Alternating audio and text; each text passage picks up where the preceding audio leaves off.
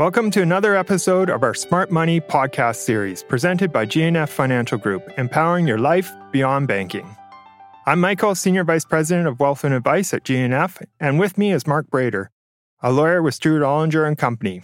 Mark regularly helps G&F members with their estate planning needs. Welcome to the show, Mark. Thanks. I'm happy to be here. Today we're going to talk about estate planning and trusts. Mark will take us through some important things you need to know when you're planning your estate and when you might need to get a lawyer involved. Mark, can you tell us what estate planning is? In a nutshell, estate planning is the process of deciding what should happen to your assets when you die and taking the steps required to ensure your wishes can be carried out. Right. Things don't always go the way we want, even when we believe we are planning the best future for our loved ones.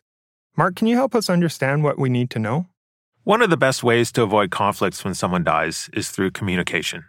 When I'm preparing an estate plan with my clients that may not be popular with certain family members, I recommend that they discuss their wishes with their family so that their family knows what to expect when they die. If it seems that a challenge to will may be likely, then I will also look for ways to keep the client's assets out of their estate. This could be accomplished through joint ownership of assets, designating beneficiaries on assets, and creating a trust outside of the will. Each of these strategies has benefits and drawbacks, but when used properly, can be powerful tools for ensuring your estate is distributed as you wish. Mark, with that in mind, what advice can you give to help people prepare their estate plans? There are a number of things you should consider when you're planning your estate so that when you die, your loved ones will receive your assets with as few headaches as possible. First and foremost, everyone needs to have a will. Beyond that, as I mentioned before, you can look for ways to keep assets out of your estate to avoid challenges, reduce probate fees, reduce taxes, and avoid creditor claims. You and your lawyer can also look for other ways to reduce taxes on your death, such as through spousal rollovers of certain property, estate freezes, and donations to charity. You also want to ensure that you have planned for future incapacity by preparing a power of attorney and a representation agreement. That's a good list, Mark. Thank you. I want to let our listeners know they can read even more tips from Mark on G&F's website at gffg.com. Mark, your first suggestion is to make a will. Can you explain why this is so important? The purpose of a will is to outline your wishes for your estate. If you die without a will, you have no say in how your assets are dealt with on your death. A will allows you to appoint someone to deal with everything when you die, appoint a guardian for your children, and select who you want to inherit your assets. It allows your estate to take advantage of tax savings, and it can reduce the cost of administering your estate. Naming the right executor is important. How would I appoint an executor, and who would be best for this role? You appoint an executor by naming them in your will.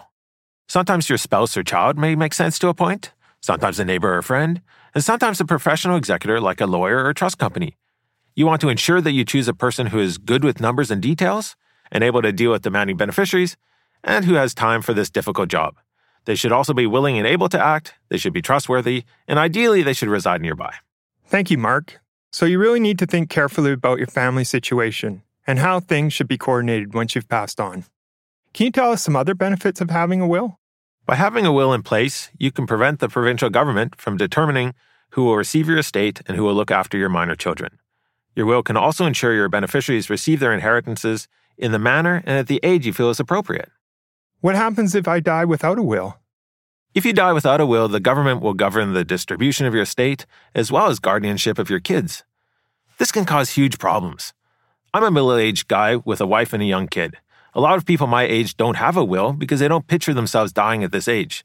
But if I had a tragic accident and died tomorrow without a will, my wife would only be entitled to about half of my estate. The other half would be frozen until my son hits the age of 19 when he just gets it without any stipulations. He could run off to Vegas and blow it in a weekend instead of my wife having it for her retirement like we had planned. We wouldn't want that for sure. So, will helps communicate your wishes after you're gone. Can a person download a will kit from the internet and get it done? Or in what situations would I need a lawyer to help me with my will? You can download a kit and prepare your own will, but I would never recommend it. How would you ever know that you had drafted the will correctly and there are no errors that would cause huge problems when you die? How can you be sure you did everything you could to minimize taxes, avoid challenges, and ensure your estate is distributed in the manner you want it to be? A lawyer can help set up your will so that there is a greater likelihood that your wishes are followed and a lesser chance that the will could be challenged.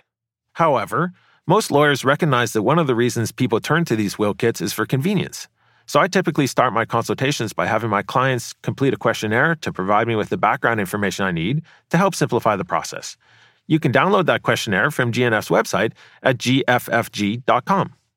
That's a great tool to get things started. What are the costs an average person would be looking at when they involve a lawyer in writing their will? Each lawyer is different, and prices vary widely. I can tell you that for me, the cost for a simple will for a single person is about $400 plus tax. How much would it be for a couple? For a couple, I give a discount, and it's $600 plus tax for the pair. Mark, we talk a lot about trusts. How could a trust help with planning your estate? There are a variety of different trusts that can be used for a number of reasons. For estate planning, we will sometimes use trusts set up outside a will, but we will also often incorporate trust right into the will itself. A trust can be used for tax planning and reducing taxes, for managing your assets on behalf of your children or grandchildren, for ensuring disabled beneficiaries do not have their disability benefits reduced, and for protecting your assets from claims by other parties. This is great. Thank you, Mark. What can our listeners do to get started on their will and planning their estate? It's my pleasure. You can connect with the team at G&F and they can start the discussion on estate planning. They can also refer you to me, and I can work with you to prepare your estate plan. You can connect with a financial planner at G&F by calling us at 604 419 8888 or check out our website at gffg.com. You can also contact Mark directly at 604 879 0291. Thanks again, Mark. This was a great discussion. I know many of us are thinking about getting in touch with a lawyer to get our wills in shape and ensure our families are prepared for the future. No problem. I think having your will prepared and ensuring your affairs are in order is one of the greatest gifts that a person can leave their family. So I hope everyone listening goes out and gets one. Thanks everyone for listening. If you have questions or ideas for G&F's next podcast, send them to us on Facebook, Twitter, or Instagram. Until then, we'll be back soon helping you gain financial confidence with another Smart Money podcast.